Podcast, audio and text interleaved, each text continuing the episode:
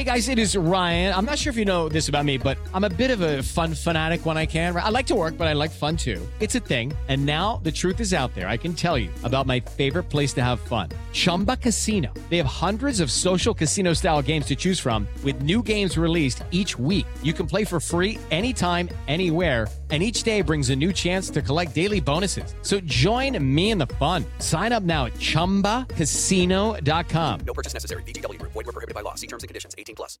This week's episode of Screen Talk is sponsored by Tribeca Shortlist, the streaming movie service that offers a curated collection of the best rated and most loved Hollywood and indie films.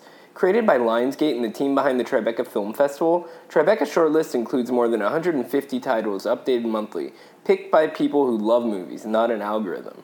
Get exclusive video recommendations from actors, directors, and insiders like Tom Hiddleston, Lili Taylor, Dev Patel, Taika Waititi, Jeff Bridges, Alec Baldwin, and Rebecca Miller.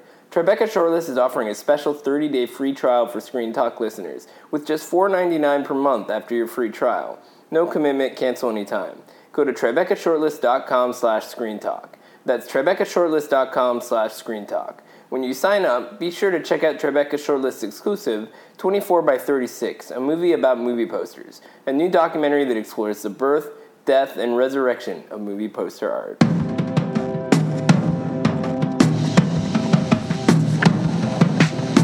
Welcome to Screen Talk, IndieWire's weekly podcast. I'm Eric, I'm the deputy editor and chief critic, joined as always by our editor at large, Anne Thompson. And Anne, we finally get to talk about Dunkirk, Christopher Nolan's World War II epic. Every Christopher Nolan movie is shrouded in secrecy and anticipation, but this one was particularly interesting because I think a lot of people, when they first saw like the teaser clip, they were wondering, you know, what's the sci-fi component or what's the what sort of tricks does he have up his sleeve this time? But really, what this is is a very immersive uh, experience of air, land, and sea, uh, replicating what this battle on this French shore was like when all these 400,000 Allied troops were stranded there. And what's kind of remarkable about it is that it's basically it's, it's Christopher Nolan's shortest film and his cleanest film because it's just pure texture in a way. It's just it's less about like you know, the war movie tropes or something like that, and, and really his strengths as a filmmaker, which are moments and, you know, the technology of filmmaking that draws you into. Yeah, no, I agree with you. I couldn't agree more. I think, I think what's really exciting is the way he uses point of view to, to get close to the characters, you know, with, you know, with these big 65 millimeter, you know, or IMAX cameras, you know, even going into the cockpit with, with Tom Hardy, um, you know, who, who's covered with a mask yet again, but Almost is so expressive impressive. He's still lovely. I, I, I, mean, I found his his his whole arc, which takes place in one hour, and one of the other time he plays with time again. That is one thing that's that's true of of many of his films. But instead of having it be this sort of overwrought, twisty, over expositional, you know, dialogue heavy kind of, you know, crazy, um, VFX ridden thing, it is, it is so straightforward in its way, but deceptively so. And, yeah, and yeah. I love, I love that the one week uh, on the boat, you know, one hour in the plane, you know, uh, it, it, the, he's playing around with different time frames. No, that's the one thing that's actually sophisticated about the narrative here. I mean, it takes le- less than 30 seconds to describe the plot of the movie, as it were, but if you were to extract the structure of this thing, which I'm sure some intense Reddit forum is going to do at some point to kind of line up when different things take place. I mean, point of view is a fascinating thing in this movie, right? Because the stories do overlap. It's one specific event in which different key moments play a part in the way that the narrative progresses. But you know, the people on the beach are seeing it in a different way than the people who are just experiencing one dramatic uh, moment in the air over the course of an hour. So you know, what's kind of fascinating about that is it almost is science fiction because you're time traveling between these different places and it's really cool. different ways. You're absolutely right, and and and the IMAX in the air. I mean, obviously he's got started with some of that stuff with that aerial sequence uh, in that in, in, in, Interstellar, but but there's so much incredible uh, vistas, you know, on such a grand scale, and this is something to see in IMAX. There's no and the and the sound is so important, and there's, there's almost this, no silence in the movie. Like it's the sound, the, the soundtrack is constantly Hans Zimmer ringing. at his Yeah. most, you know, but it's good. It's, It's good. It's not Hans Zimmer. annoying Hans Zimmer. It's important No. to point it out. It's not like the brah, like kind of a thing. There's a little It's bit of that. well, but for the actually. most he's part, playing around with of- a ticking clock and all. yeah, sorts and of you could things. break it down, but I to me it felt kind of like the music was sort of reminding you that, that you're enveloped in all this activity. You know, there's never any kind of stationary moment where somebody can just you know deliver a monologue about the meaning of war. I mean, that's all left to a Winston Churchill speech at the very end. But outside of that, you know, it's it's really just about being like just kind of swept up in this experience. And, And then uh, you have these interludes with Kenneth Branagh as the commander who is trying to get 400,000 troops off of this beach where they are penned in by German army and they're being hammered by the Luftwaffe and everything and they're trying to get off. There's this mole which is this thing that they erected out into the water. It's a very very shallow beach so the boats can only get up to a certain point and that's why they have this thing happen with the local British, you know, yachtsmen, you know, coming in to rescue, uh, you know, one at a time these these soldiers. It's so moving and so upsetting because the, the the soldiers that you follow, they keep trying to get off. They keep getting on a boat and then it sinks. you know, and there's torpedoes, and then there's you know people shooting at them. I mean, it's just constant uh, survival that they have to try to get get get away alive. It's interesting you say it's so moving. I wouldn't. I mean, it's obviously Nolan is a very cerebral filmmaker, and it's hard to get a sense of emotion out of his movies. And when he tries, that it doesn't quite work. The climax is that's what- moving. this is what Yeah. I was going to say. There are some moments in which he gets there. I would say closer than ever before. that totally work on their own terms. I mean, there's just some really sharp images, but it, I would say It's, it's, maybe it's, that his Britishness comes through in this. Well, it's all. British actors. It- it's said- all British said, actors, "God and it's all it's a thing that's close to his heart. His father was in, you know, the battle, and and and you know somebody. His grandfather, yes. Grandfather got killed or whatever. It's very moving, and, and, and I think I think he it's close to his heart. That's what I'll Well, say. yeah, I would say it's very involving. I mean, it's because you do have very clearly defined story points. You're invested in the stakes of survival in different kinds of ways, and trying to figure out, along with this huge amorphous crowd of people, you know, what exactly is supposed to be happening here. And it's interesting, you know, I spoke to Nolan this week, and he was jet lagged because he had just gotten back from France. And in France, they actually showed the movie at Dunkirk, where they also shot the movie. And the French don't see Dunkirk Dunkirk as uh, a moment of pride because this was a lost battle, right? This was very relatively early in the war, but for British people growing up, Dunkirk was a point of pride because it sort of stimulated more activity on on the part of the Allied forces that led them to greater. Well, they needed to get those troops off the beach. Right. If they lost all those troops, they wouldn't have them to fight with. Right, the survival itself was the victory. That's not right. Necessarily Because they could continue the war. I mean, Right. the, obviously the French were occupied, and the British were not. Right, but I think it's an interesting counterpoint in some ways to Saving Private Ryan, which has this really brutal opening sequence and then a very prolonged kind of narrative of, you know, Battle, battle, battle. yeah, one battle after another, and then saving people and so forth. The differences are, re- are really key because Saving Private Ryan is this complete story of, of World War II in a little box in a way because it ends with this sense of the war itself ending and this closure and all that kind of stuff. Uh, Dunkirk is more about like sort of crystallizing the meaning of war and how it plays out for people in real time and the reverberations of it. That there's this like mystical dimension to it where it's like as you're experiencing it, it feels like it can't possibly be real. You know, all these young men just seem so baffled by what's happening around them, as understandably they should be. And the images of these people just cowering together and looking up at the sky as they might get bombed, or huddled together in the bottom of a boat that might get sunk by unseen forces outside, or flying through the air and being tailed by some unseen Nazi war pla uh, you know, pilot. I mean, like these kinds of things are really fascinating in microcosm, and the movie is basically all about microcosms blown up with the IMAX technology, so it actually has the kind of texture of a blockbuster. And that's the amazing thing is that Nolan is at that point in his career where he can pull that off.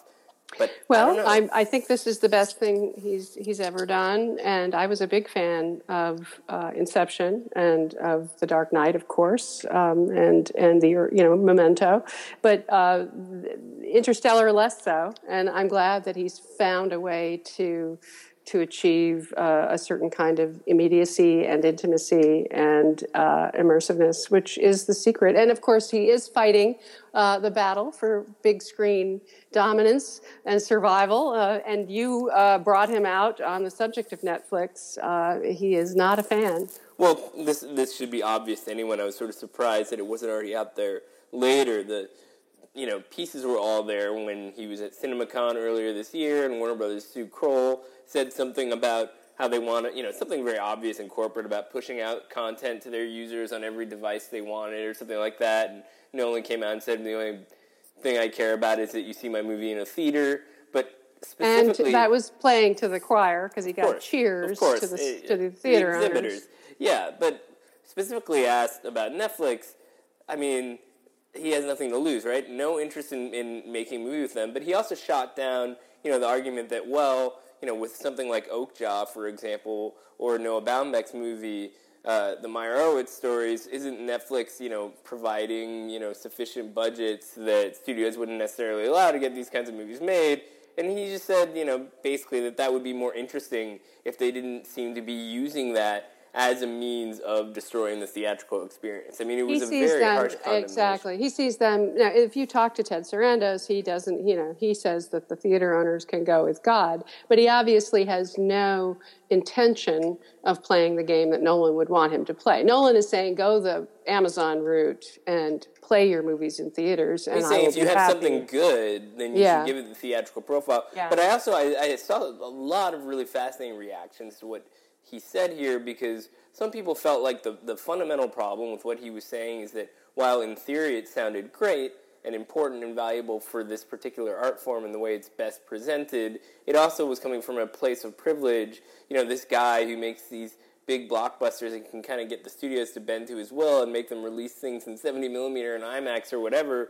A lot of people don't have that kind of, uh, you know, resource. And so for He's his, being very old fashioned in Yeah, his own I mean, way, like and I think he's also being naive. I think he doesn't understand what's going on, and and Well, and, and Memento- the theaters can fight for viewers with big scale. That, that's that's of course what they're doing. That's the whole Nolan point. was was making the rounds at Slamdance with his first film following like now, and he was pitching Memento, that could totally have been like a Netflix movie because of the genre hook and all that kind of stuff. And it makes you wonder. It's like, would he have passed on it now as a young filmmaker? I mean, I feel like there's there's definitely a generational disconnect. No question. And he's also people. I've been looking at the feedback on Twitter as well. The point is being made that he's he's he's coming from a place of privilege in the sense that he's one of the biggest filmmakers in Hollywood, working at Warner Brothers and with all of their resources behind him. But I mean, it's interesting too because if this is a valuable argument to be made, then basically he should figure out what the next step is. And maybe my missing follow up question is what would you say to a filmmaker who simply doesn't have studios waiting for them to pitch new ideas and, you know, doesn't necessarily have the luxury to say no if somebody's giving them money? Do you take that Netflix opportunity or do you fight for some other theatrical goal? Because right now, you're more likely to find opportunities in the digital space. You just are. I mean, that's all across the board. You have these niche services like Shudder, which produces horror films now. You know, like there's just a lot of interesting ways in which those platforms are doing things that you could still get a theatrical release for and maybe do something kind of cool with, but it's not the essence of the movie. I mean, I feel Well, like there is a happy medium somewhere in here. Yeah, well, the, the main point though is that if you if you are going to try to see a Netflix movie in a theater, if you don't live in New York and L.A. and or a few a handful of the major cities, you're not going to see it in the theater. It's just not going to happen. Well, I also wonder about Dunkirk. Like, how many people are actually going to make the effort to see Dunkirk on IMAX, right? Not a lot of people live near real IMAX screens. In New York, we only have one in the city, a real IMAX screen on 68th Street. There's a quote unquote fake IMAX on 34th Street that's a big screen, but it's not actually IMAX parameters, right? And there was somebody on, on Twitter who was like, "I live in this one part of Poland. How how am I supposed to see this thing?" And I looked No, it there's up. some and I was like, major American cities that don't have yeah, IMAX. but you know what? I was. I looked it up and I was like, well, how about this one? I found one, and the guy said, oh, it's you know 200 kilometers away or whatever. So it, it makes you wonder. It's like if this is an event, are people going to get in their cars and drive to the IMAX theater like a road trip kind of thing? I mean, it just doesn't. That's not a realistic assumption. I mean, probably some tiny, tiny frag- fraction of the cinephile community might do something like that. But for the most part, I mean, it's just not a privilege most people are going to be able to cash in on. So, you know, the other point that Nolan has made is not just that he, he makes these movies for theatrical experiences, but that he shoots them on film. So one of the one of the key points there is that because the original material is so high quality in his perspective, that means that no matter how you see it, it's going to look better than some DCP or some digitally shot movie. So I think by implication, what he's trying to say is even if you watch my movie on your phone or something, which he would never endorse, it's still going to look pretty good. So, you know, Dunkirk will get out there and be seen all kinds of different ways, and you can I'm curious probably, to see how well it does. I mean, it's going, you know, maybe it'll open around 40 million, you know, but it, the this is- Tom Brueggemann dug into some details about this, and apparently, even though war movies themselves are not usually really high-grossing movies, I mean, they do well, but they're not blockbusters, and he's not likely to do as well as he has done with some of his previous movies. They are often Oscar contenders. They are very, very high-performing Oscar contenders, like Saving Private Ryan that you mentioned before, and so I think this will. Um, be an interesting case where a director who has never been nominated as director, he's been nominated as a writer and as a uh, producer. this Uh, time and time again. and he, you know, this is a thing, you know, he feels badly about it. He will, he will, you know, get there this time, and uh, all the different uh, categories will be uh, nominated, and it will be a big, strong, robust contender for, for Best Picture. But you know, it's a, it's an interesting point because I mean, you think about Nolan as not necessarily everyone's favorite filmmaker, right? There's some people who really admire him, and some people who don't quite get the appeal, right? Because, like I said before, he's kind of seen as a cold filmmaker, as a methodical craftsman. You know, he's he does not have the kind of sheen of a Spielberg, let's say, in the sense that uh, you know he's more about the technical accomplishments of his movie. I'm not saying that that's not gonna, you know, that that that wo- could be set aside in this case, but it, I I feel like there will be some people for whom Dunkirk is just a whole bunch of war scenes and not a lot of substance. I mean, story wise, you know, like I said, you could explain the plot in 30 seconds or less. I mean, there there is something to that, right? That that's some people just are, are going to find it to be a little on the underwhelming side because of that. I mean, I've talked to a few already, a few people who saw the movie and were just sort of like, you know, it was very Christopher Nolan-y, some impressive sequences, but I didn't feel anything for the characters. You certainly don't learn a lot about them over the course of the movie.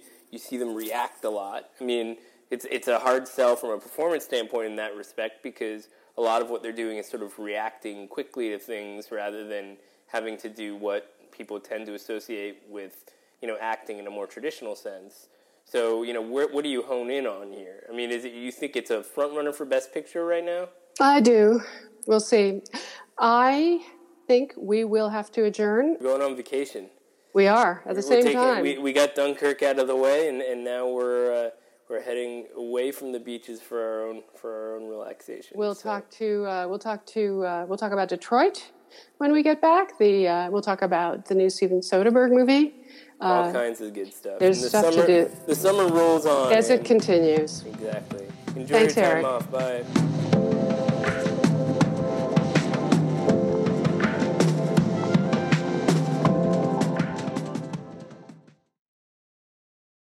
Lucky Land slots, you can get lucky just about anywhere. Dearly beloved, we are gathered here today to. Has anyone seen the bride and groom? Sorry, sorry, we're here. We were getting lucky in the limo and we lost track of time. No, Lucky Land Casino, with cash prizes that add up quicker than a guest registry. In that case, I pronounce you lucky. Play for free at LuckyLandSlots.com. Daily bonuses are waiting. No purchase necessary. Void where prohibited by law. 18 plus. Terms and conditions apply. See website for details.